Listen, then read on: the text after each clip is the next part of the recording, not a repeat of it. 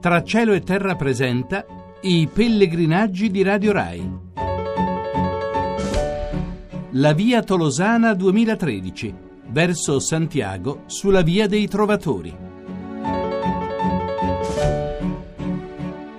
Un saluto da Sergio Valsania e da Rosario Tronnolone. Siamo a Saint-Guillaume-le-Désert, nostra seconda tappa lungo la via Tolosana abbiamo fatto può darsi 22 chilometri, ma le guide sono in disaccordo, lo prendiamo per 22, che portano il nostro totale a 42 chilometri. Una tappa bella, tranquilla, soleggiata, senza neanche troppe salite, forse qualche sassolino di troppo lungo il sentiero. Sì, un po' appunto questa è stata l'unica difficoltà, anche se abbiamo avuto dei paesaggi abbastanza differenti, poi devo dire, in questa tappa, perché tutta la parte iniziale abbiamo in realtà attraversato dei vigneti, quindi era anche molto soleggiato e molto aperto. Invece nella parte più vicina a Saint-Guilhem abbiamo trovato questo magnifico fiume che abbiamo praticamente costeggiato, un fiume particolarmente bello anche perché è al centro di una gola molto profonda, veramente una spaccatura tra le due montagne, quindi particolarmente anche bella da vedere, attraversata da questa gola da un ponte dal nome molto suggestivo, il Ponte del Diavolo. Sì, però dobbiamo anche confessare che la strada non era in salita, questa è una no. Gola che entra senza però impegnare per niente il pellegrino. L'unica cosa che impegna il pellegrino è il fatto che per venire qui la strada si allunga. In realtà abbiamo visto sulla carta che la tappa fino a Saint-Guillaume-le-Désert devia da quella che sarebbe la strada normale. E perché devia? Perché deviava già in epoca pellegrina, non solo per venire a vedere un posto, ma perché qui c'è addirittura un frammento della vera croce. E quindi era un luogo nel quale si doveva passare facendo un pellegrinaggio e valeva largamente la pena di fare qualche chilometro in più. C'erano anche le reliquie di San Guillem che eh, potenziavano la, la valenza sì. mistica del luogo e quindi i pellegrini naturalmente passavano di qui anche se abbiamo visto questo comporterà domani la traversata di un monte che altrimenti avremmo potuto risparmiarci tranquillamente. Sì. Il frammento della croce, come dicevi, tra l'altro è legato proprio alla vicenda storica di Saint-Guillaume, che era un luogotenente di Carlo Magno, oltre ad essere proprio suo cugino, quindi imparentato con Carlo Magno. Uno di casa. sì.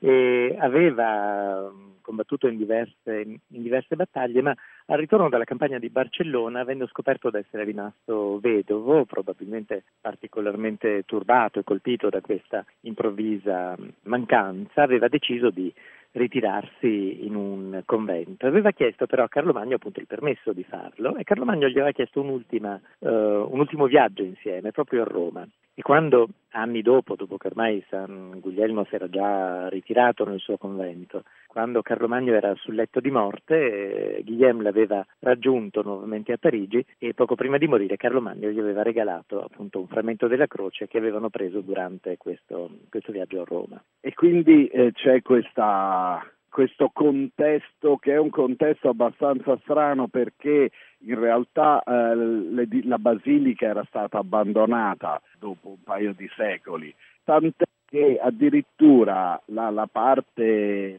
de, della cripta eh, era stata in qualche modo dimenticata, è stata riscavata di recente. E eh, poi eh, si tratta di uno di questi ritiri che sono dei ritiri comunque da ricchi, non da, da semplici i penitenti. Per cui il, quando Sanghien si ritira, si ritira in un luogo nel quale aveva già fatto degli investimenti prima e che è un edificio per l'epoca, qui stiamo parlando dell'Ottocento, quindi di tantissimo tempo fa, anche se poi la chiesa è stata più volte rimaneggiata. È un edificio di una qualche imponenza che poi stilisticamente nega un po' quell'idea che abbiamo noi, noi italiani del romanico, sempre con le colonne, con queste cose qua, perché l'edificio su sei imponenti pilastri che reggono tutta la, la, la, copertura, che è una copertura in pietra, anche se siamo molto molto prima del gotico, quindi è una cosa strana per noi abbastanza insolita. Sì, dicevi tratta di una vicenda avvenuta nell'Ottocento, ovviamente non parliamo del 1800, all'Ottocento quello vero. perché lui morì appunto nell'812, quindi veramente agli inizi del, del millennio.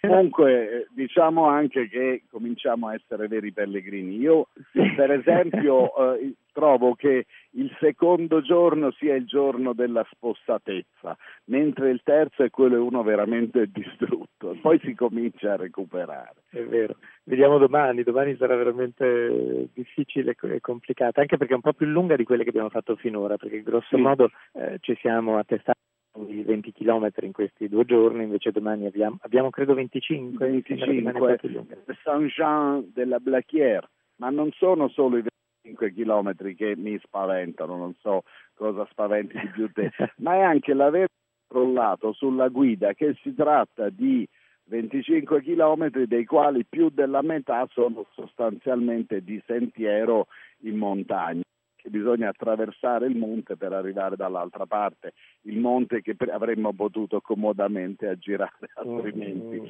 tirando di dritto.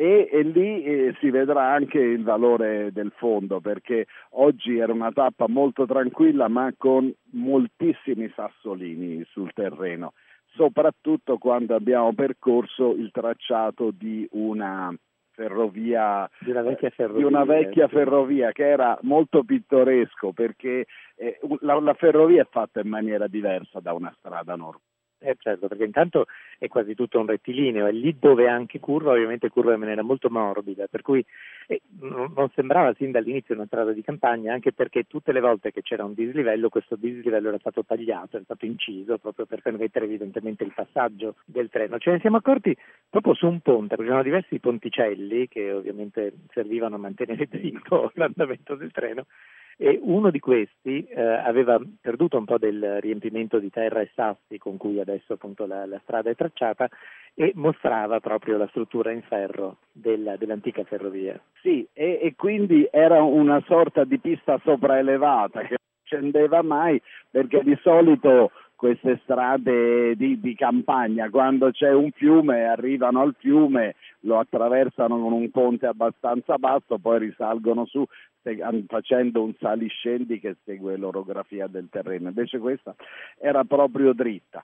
Ma un'ultima cosa si può aggiungere su Saint-Guillaume-le-Désert è che questo Le Désert non si riferisce minimamente al fatto che questo sia un deserto, anzi è un po' rigoglioso, è rigoglioso c'è un fiume in mezzo, alberi che non saprei dire, forse questo è un platano, poi sembrano, ci sono forse delle querce, dei castagni, insomma c'è un po' di tutto. E, e però le desert si riferisce al monachesimo, perché il monachesimo cristiano nasce in Oriente, nasce in prossimità del deserto, addirittura dentro il deserto, perché i monaci lottano contro il demonio, il demonio si sa vive nel deserto e quindi bisogna andare lì per combatterlo e quindi essendo un luogo di monaci diventa le deserto. Sì, quindi appunto un eremitaggio, diciamo in qualche modo, sì, l'allontanamento dal, dal mondo. Per, eh, per, una forma, non so, una, una forma retorica, credo che ci avrà anche un nome, l'idea di deserto si trasferisce a chi vive come vivono quelli che sono nel deserto, anche se lui propriamente vive in un posto eh, molto accogliente adesso noi ci siamo in maggio, può darsi che d'inverno sia un po' meno accogliente, magari c'è la neve, magari fa freddo, tira vento. Comunque, anche oggi abbiamo raccontato più o meno quello che abbiamo fatto, eh, ringraziamo Massimo Quaglio per la collaborazione, ringraziamo anche come sempre Giovanna Savignano e Maurizio Lepri che ci consentono di arrivare fin qua e soprattutto di continuare nel nostro viaggio che durerà ancora un mesetto alla volta di Puente la Reina in Spagna.